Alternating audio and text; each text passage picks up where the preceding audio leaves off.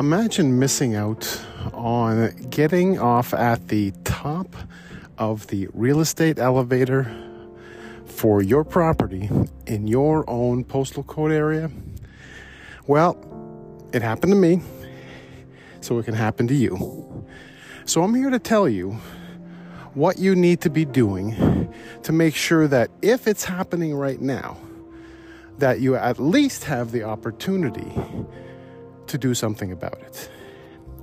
So, what this system is, and this is not something that you're going to read about or hear about on uh, most websites or Google, because it really doesn't exist in the traditional sense.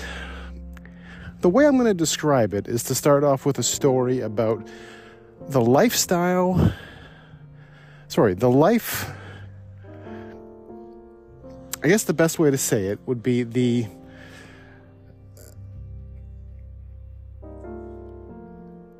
I'm trying to think of the best way to say this. I'm I'm just literally doing this on the fly, but I want to be able to explain it in the best way.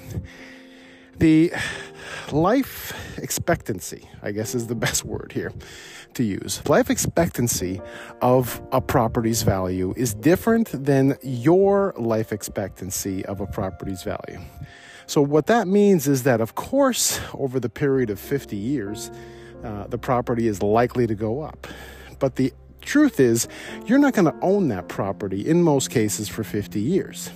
Ideally, you would like to get in, press the elevator button, get on the elevator, live for 5, 10, 15, whatever years that you're going to live in that property, which is average. Most people between 5 to 10 years, they move again. This is what I found over the years.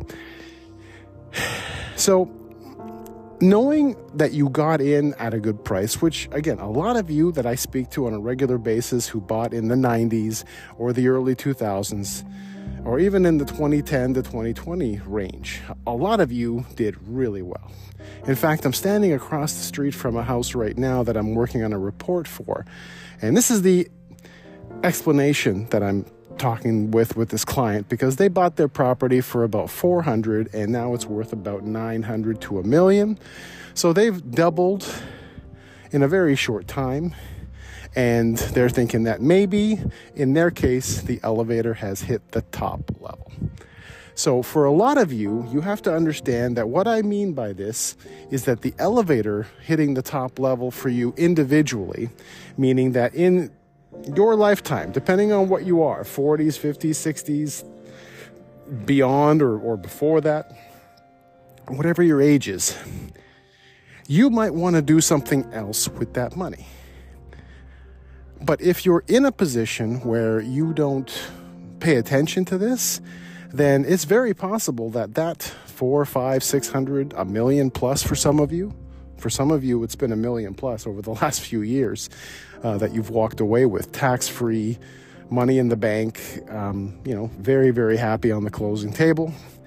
But had some of those people waited, that million might have been 700, which is still a lot of money, but depending on your life expectancy depending on what stage of life you're in that could mean the difference between you know buying a new place in another city and having a very comfortable retirement. That extra two or three hundred or four hundred thousand could mean all the difference.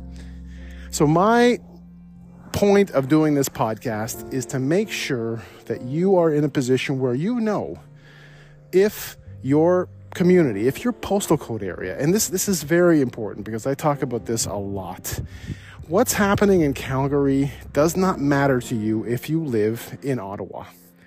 What's happening in Toronto doesn't matter to you if you're living in Nova Scotia. It doesn't matter.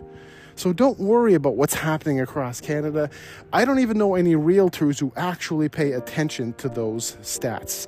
They're talked about a lot. They're they're they're they're fun for discussions. But as far as anything else goes, there's really no other reason for you to keep track of those kinds of things.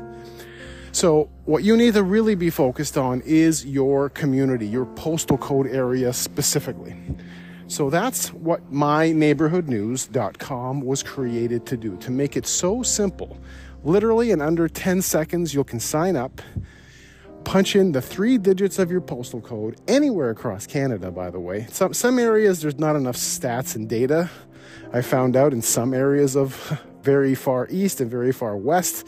Um, very low population areas, but for most areas of Canada that people have punched in their information, they were able to instantly see where they were. And you'll see the chart right away for your postal code area. So, this is what I want to make sure that you guys know. I want to be sure that you know where you stand. You don't have to do anything about it. As long as you're signed up, you're going to get the information.